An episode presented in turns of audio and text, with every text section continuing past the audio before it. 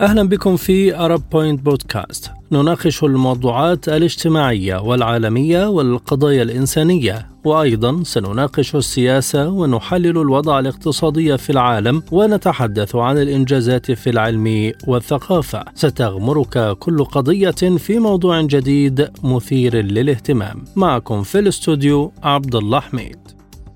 عمل تخريبي أو عطل فني. هكذا كانت التوقعات لما جرى في خطي السيل الشمالي اللذين يوصلان الغاز الروسي إلى أوروبا. ولم تستبعد روسيا أن تكون الأعطال في هذه الخطوط ناجمة عن أعمال تخريبية. وهذا كان أيضا رأي السلطات السويدية التي قالت إن حادث تسرب الغاز من خطوط الأنابيب الروسية في مياه السويد والدنمارك ناجم عن انفجارات قد تكون تخريبية. فيما تحملت جهات الولايات المتحدة مسؤولية تسرب الغاز من خطوط السير الشمالي لافتة إلى مناورات عسكرية في هذه المنطقة أجرتها القوات الأمريكية في يونيو الماضي وركزت على التعامل مع الألغام. الاتحاد الأوروبي من جهته اعتبر أن تسرب الغاز لم يكن بالصدفة وأعرب مسؤول السياسة الخارجية بالاتحاد الأوروبي جوزيف بوريل عن قلقه إزاء تسرب الغاز وتأثيراته محذرا من أي عبث متعمد بمنشآت الطاقة الأوروبية ومهددا بأنه سيقابل برد قوي.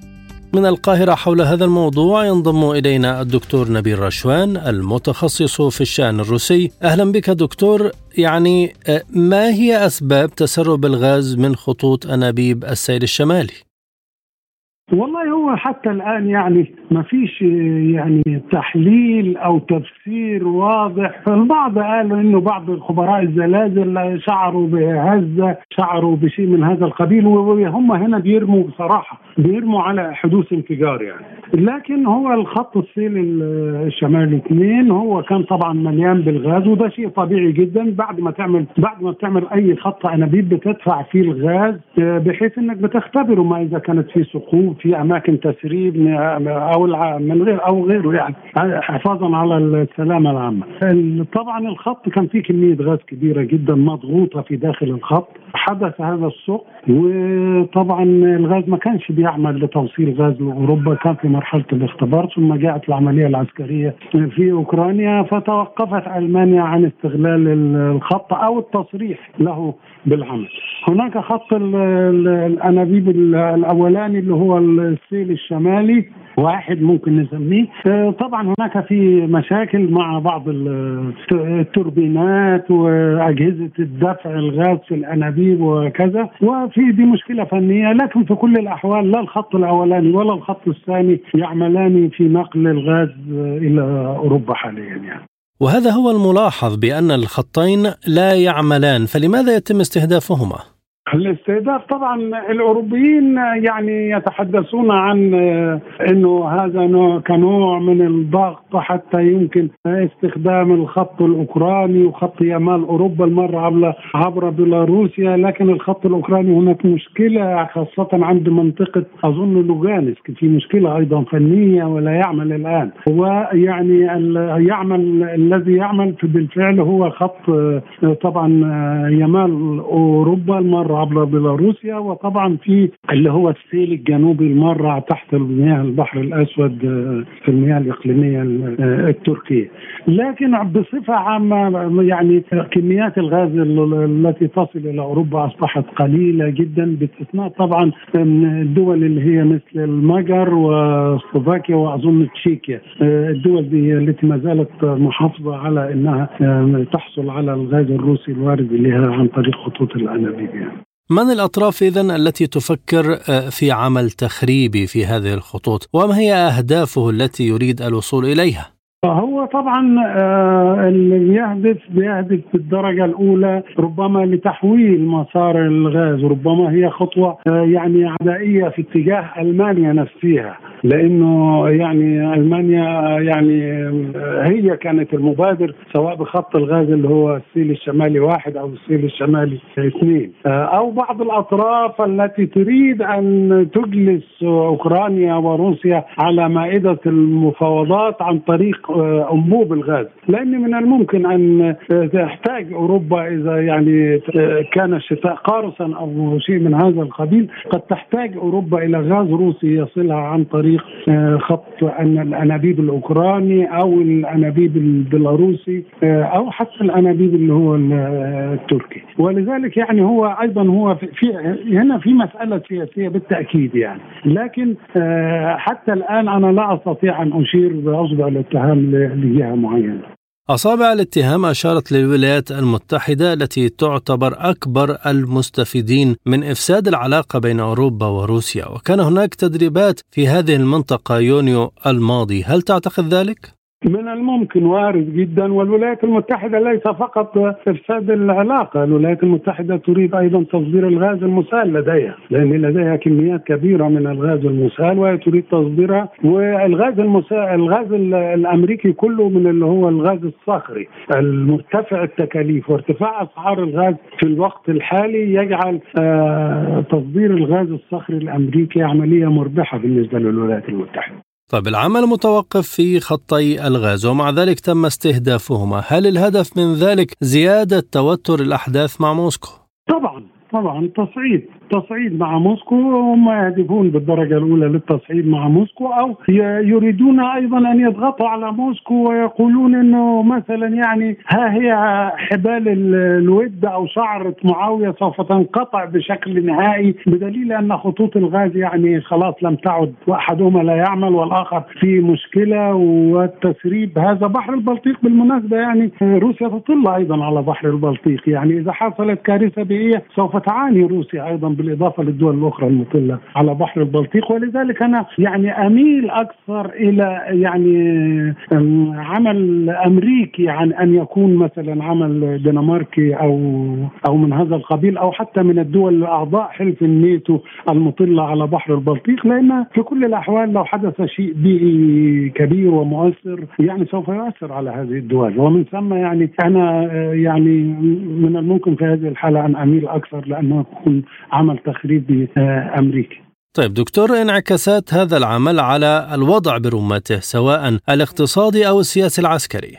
لا هو الاقتصادي طبعا الوضع سيء جدا في أوروبا بلا شك يعني لأنه طبعا كلنا يعلم أن يعني الغاز الروسي كان يأتي من الحقل حتى يعني السيدة التي تطبخ في منزلها. طبعا المسألة الآن تعقدت بدرجة كبيرة جدا حتى ألمانيا أو غيرها لو استوردوا الغاز المسال من من قطر أو من الولايات المتحدة. المسألة ستدخل في مرحلة يعني أكثر تعقيدا فيما يتعلق بتوصيل الغاز هذا شيء طبعا هام جدا. والمسألة اقتصاديا طبعا أوروبا كما نعرف أن ارتفاع أسعار المحروقات أدى إلى ارتفاع نسبة التضخم أيضا.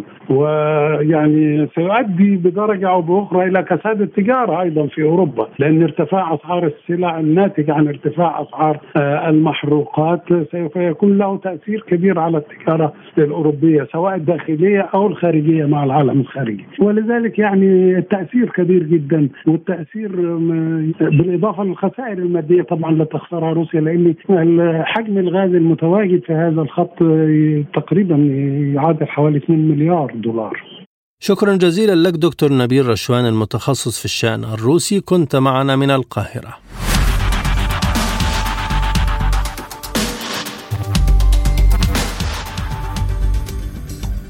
من لندن ينضم إلينا الخبير في الاقتصاد السياسي الأستاذ أحمد ياسين. أهلا بك سيدي الكريم. ما لديه القدرة على تخريب خطوط الغاز بين روسيا وأوروبا؟ ولماذا جاء استهداف الأنبوبين في نفس الوقت؟ يعني انطلاقا من كون العديد من الدول الأوروبية كانت ممتعضة جدا ومتذمرة كل الوقت منذ بداية الأزمة الأوكرانية لاستمراريه الغاز تدفق الغاز الروسي عبر هذين عبر الأنابيب الروسية إلى الأسواق الأوروبية. في مقدمة هذه الدول يعني بالتأكيد أوكرانيا التي طالما طالبت الدول الأوروبية بإيقاف استيراد الغاز الأوروبي عبر الأنابيب.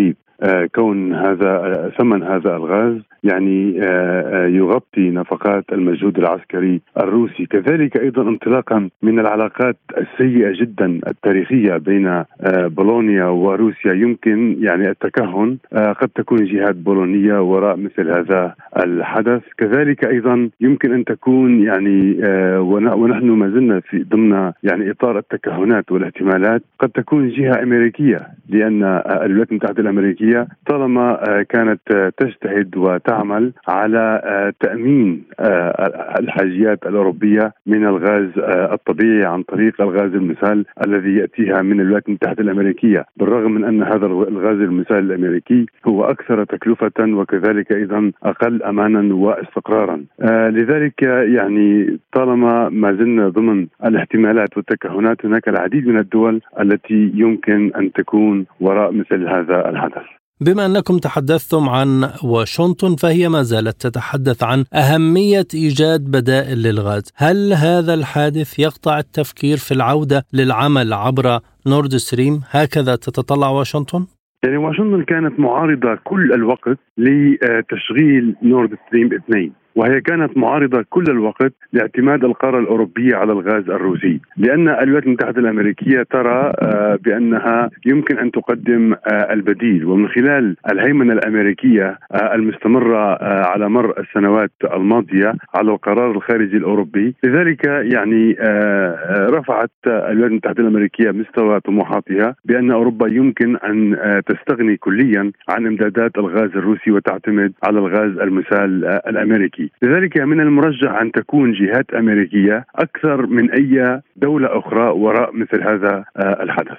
يعني حتى لو كان ذلك سيكلف الأوروبيين اموالا طائلة في ظل جاهزية الغاز الروسي وسهولة إيصاله وأيضا تكلفته من الولايات المتحدة والبنية التحتية التي تحتاجه والوقت. نعم هذا صحيح. يعني الإدارة الأمريكية لا تعطي أي اهتمام للتكلفة المرتفعة التي على الدول الأوروبية أن تدفعها لتأمين حاجياتها من الطاقة. حتى يمكن التأكيد بأن انخراط الإدارة الأمريكية في الأزمة الأوكرانية وهذا الدعم غير المسبوق للجيش الأوكراني وللحكومة الأوكرانية. يعني مرده سبب أساسي وهو غير معلن. يمكن القول بأن الإدارة الأمريكية لديها هدف مبطن هو من خلال التبعات الاقتصادية الخطيرة التي تفرضها الأزمة الأوكرانية على الاقتصادات الأوروبية، آه، يعني آه، يجب أن نتذكر بأن الاتحاد الأوروبي هو أكبر تكتل اقتصادي في العالم ويمثل يعني تحدي بالنسبة لمكانة الولايات المتحدة الأمريكية الاقتصادية، لو تمكن الاتحاد الأوروبي من تثبيت